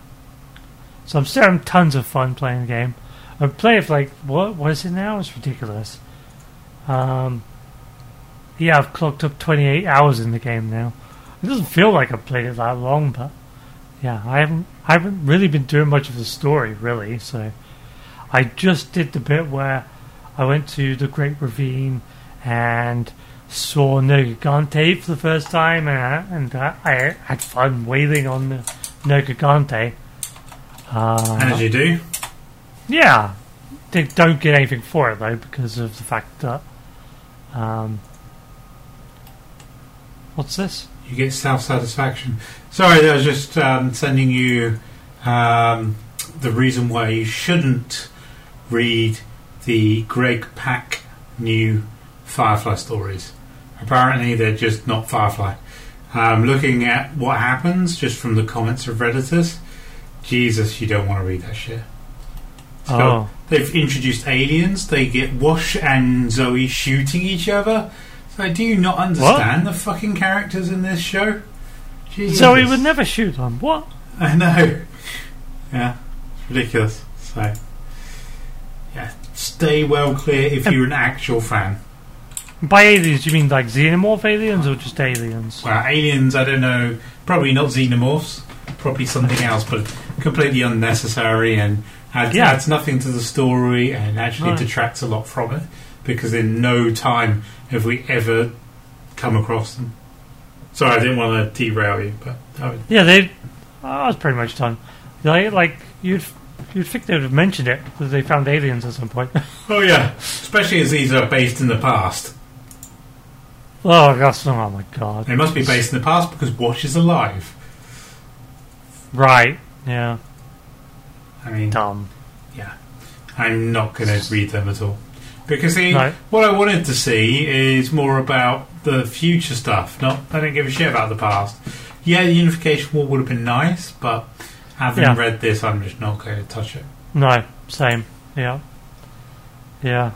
But I'll definitely pick up those uh, Firefly books before they go out of print, like Legacy, they yeah. with the damn Buffy ones. Yeah. I don't want that happening again. That's never happening again to me. Uh, yeah, you end up spending a small fortune trying to get hold of them. Yeah. So yeah, I've been super enjoying Monster Hunter World. I still want to play with you at some point if I if we can find the time uh, at some point. But you know, our our times are very uh, not not catastrophic, uh, uh, uh, chaotic. There we go. Yeah. My brain brain fart because I, I work nights and you work days, so we can't see each other during the weeks. And then weekends yeah, we're often weekends, busy. yeah. Yeah, Billy wants to do things with the kids, and I don't blame her. yeah, because that's the only time you guys are together, really, either. So, Yeah. and they're at school now. Well, one of them are. One of the kids are. Well, the other one's at nursery, so yeah. Yeah. And the only other thing I've been playing is uh, Moonlighter, but I've only played that for a little bit. Um, I got a little bit annoyed because my right trigger stopped working in the game. And you need right trigger to do a bunch of stuff in the game, even in the menus. Uh, and Moonlighter is basically like Recettear. So you uh, you're a shopkeeper, you own a shop in a uh, world full of heroes, and you go into dungeons, uh, killing monsters and clearing dungeons to gain items, and then you sell those items in a shop. Um, that's basically the premise of the game. And so I needed to use my right trigger, and it just didn't work. I exited out of the game because I thought, oh no, is my right trigger broken on my controller? I looked in the settings, and yeah, right trigger's working fine, so. It was just that game. It bugged out for some weird reason. Uh, and I had to use a controller because the keyboard default is garbage. So, you know, my first impressions of the game isn't great because of that. And it does feel like a less intuitive version of Recettear. Um, and that's a pretty old game, so maybe you should have done better, really. Yeah, so I need to play more of it to see if see what I think of it further. Um, but I like the premise of it, so you know, I, I hope that I can get to play it and that the control scheme isn't gonna just ruin it for me. Um, yeah, I, I don't like using controllers unless it's like an action game, like Batman games or something like that. Usually, I just prefer using mouse and keyboard. So, yeah, not great first impression of Moonlighter. But yep, that's all I've played. How about you? So yeah, like I said, I've got a couple of board games on here. Um, yeah, so uh, first up, I have Pandemic um, Iberia, which is essentially Pandemic covering. It's a re-implementation of Pandemic. Well, cover- Siberia isn't that Ireland? no, Iberia is uh, Spain and Portugal. Oh, okay. It's that area. Um, so th- this map covers Spain and Portugal, funnily enough. Um, you have different diseases. The diseases are malaria, typhus, uh, yellow fever, and cholera. And you have different roles. So you have a nurse, railwayman, rural doctor, sailor, and essentially they have different abilities, slightly different abilities to what you had in the original game. But like the the railway man can build railways that allow you to um, go from point one point to another within that railway, considering it one move, which can be pretty powerful. There are certain zones that you can't do that on, so it is not foolproof. But yeah, found this bloody hard, really did. So in um, pandemic, the original pandemic, you can cure a disease and eradicate a disease.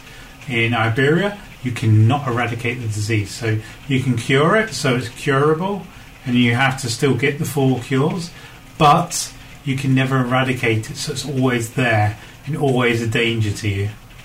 Um, which kind of makes more sense in real life, uh, but makes it a very hard game. So you've uh, with pandemic. I don't know if you've played it, Mike, but you have a number of outbreaks that you can have before it's game over, and with the continued existence of these viruses, you have to try and run around the map curing it to make sure you don't get more outbreaks. Um, and that proves very hard with Iberia. Loved it. I loved the style of it. I loved the um, gameplay. It's pretty much playing exactly like Pandemic with a few differences in a smaller map. But yeah, generally good fun. Hard though. Also, it's the Greeks that named it Iberia. Because I always think of the Roman names, like Spain is like Hispania in Spain, and Hi- like Ireland is Hibernia. So I think, yeah, when you said Hibernia, I thought you meant Hibernia, as in Ireland. So. No, I said Iberia, but Yeah. So, so Iberia, yeah, it's a Greek name. So I wonder why why have they used they chose to use that name for it? probably because it Okay. co- co- encompasses that area. Oh, both Spain and Portugal, Yeah. I guess. Because Hispania or Spain would just be Spain. So I wonder why they just chose that area. Because the original pandemic was the whole world, wasn't it? Yes, yeah. I'm not sure. And they've also. Are, are they s- are the people who made pandemic Spanish? I don't know. Because there must be a reason why they They do other specifically ones chose though. that. They do. Oh, I do think, they? I Okay. think also uh, Andorra is covered. Sorry? In, I think Andorra is also covered in this. I mean, country wise. Andorra. Yeah. What's Andorra? In Ireland? I don't know. I've never heard of that. Uh, it's a principality. Oh yeah, uh, Spain, Portugal, Andorra, Gibraltar, and a small part of France. Okay. Yeah. So it's on the border. Okay. Fair enough. Yeah. No, I'm not sure. Sure, not sure why they picked that. But it's a good. I think it's a, a good re-implementation of Pandemic. Um, I think it's slightly better than Pandemic. It's harder, and I think it takes a little longer. Um, so- yeah, I'd like to play. Uh, I played Pandemic. it. I think I actually own it on the computer, don't I? Maybe I think you do. because I think they. Uh, yeah, I do own Yeah. the uh, digital version, so I should play that at some point. Yeah, should play it together. I have it too. Yeah. Yeah, good fun that. And next on my list, another co-op game. Uh, love this. Love the aesthetic of it. Um, it, it has standees um, rather than meeple, uh, and it is the captain is dead, circa 2014. So it's been around a little while, but I think it's been. This is like the second edition I played. It was like Okay. been revamped a little. Um, it plays up to seven people, which can be pretty cool. We played it with six, and it, yeah, it played well. Uh, and essentially, the premise of the game is you are uh, the survivors on a spaceship, and unfortunately, your captain is deceased. He's dead. So you have different roles, different characters, and you've got to try and somehow muddle your way through surviving. Uh, you've got to try and get the jump core back online to to be able to survive. Uh, but there's constant attacks from aliens. You have constant breakdowns of equipment, and you have boardings, and you have all sorts of things, and it's very easy to die. Uh, and you've got certain characters which pretty much die the instant they're attacked. They happen to wear red shirts. and yeah, it's got quirky little mechanics in it, but it's it kind of to me feels a little bit like a cross between um, like pandemic. It's you know you're trying to um, cure things. In this case, you're curing the ills of your uh, computer equipment and your um, vessel, not the Okay. ills of humanity. Uh, and it, it kind of feels like that with an almost FTL mechanic.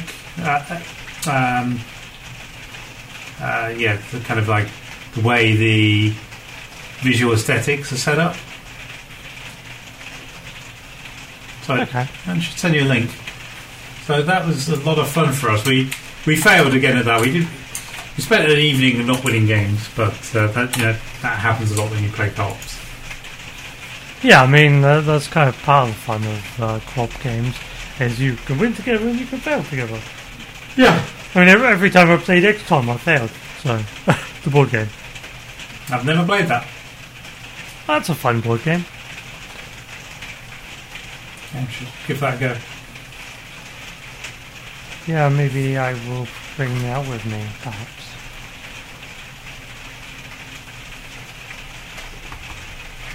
Yeah, I like. Uh, yeah, visually it looks quite interesting. Yeah, Look, it looks kind of retro. it has that um, very stylized look about it, doesn't it?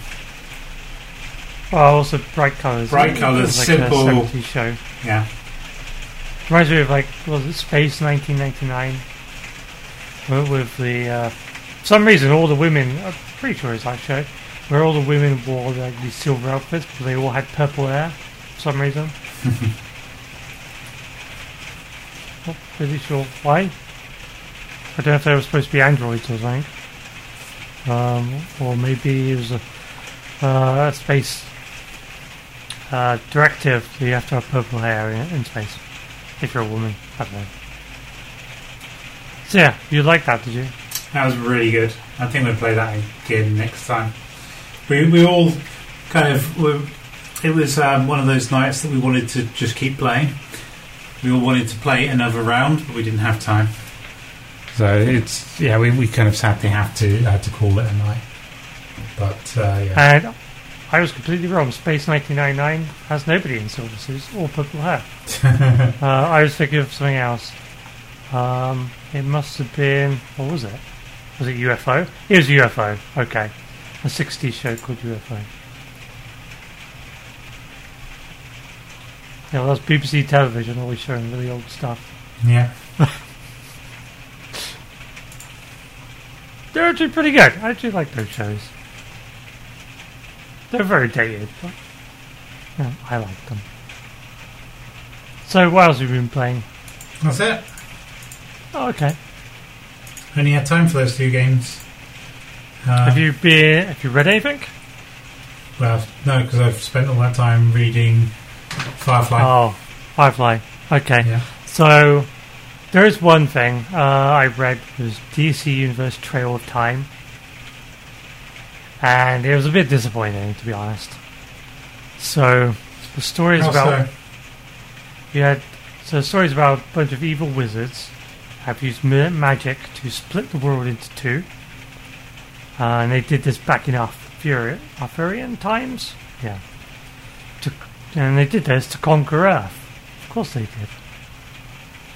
So they made the sun red to nullify Superman's abilities.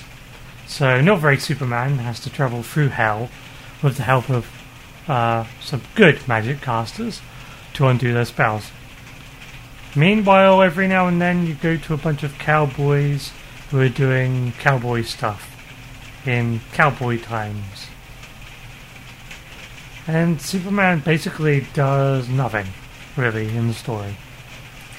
And somehow they manage to make magic boring. And the only thing they can think of for Ancient Britain is the cliche Arthur Pendragon and Camelot.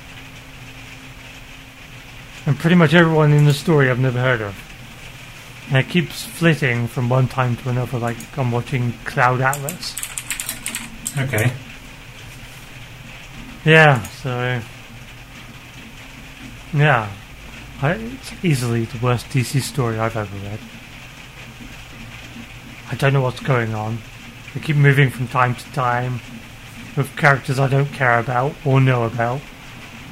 Um, Superman does nothing and has no powers.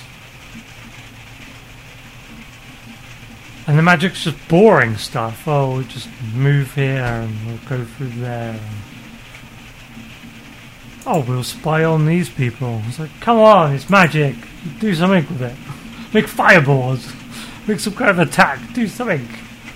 Oh.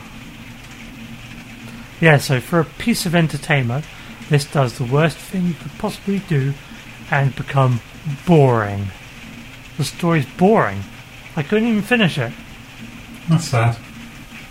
So, yep, that sucks. It, I, I, I can't recommend this at all. It's like don't don't bother, don't waste your time with this. Yeah, that's the only thing I've read. And I think that's about us done. Okay. So, so thank you for listening, and we'll uh, see you next week. Bye bye. Bye, everybody. It is Ryan here, and I have a question for you. What do you do when you win? Like, are you a fist pumper? A woohooer, a hand clapper, a high fiver. I kind of like the high five, but if you want to hone in on those winning moves, check out Chumba Casino. At ChumbaCasino.com, choose from hundreds of social casino style games for your chance to redeem serious cash prizes. There are new game releases weekly, plus free daily bonuses. So don't wait. Start having the most fun ever at ChumbaCasino.com. No purchase necessary. Group. Void were prohibited by law. See terms and conditions. 18 plus.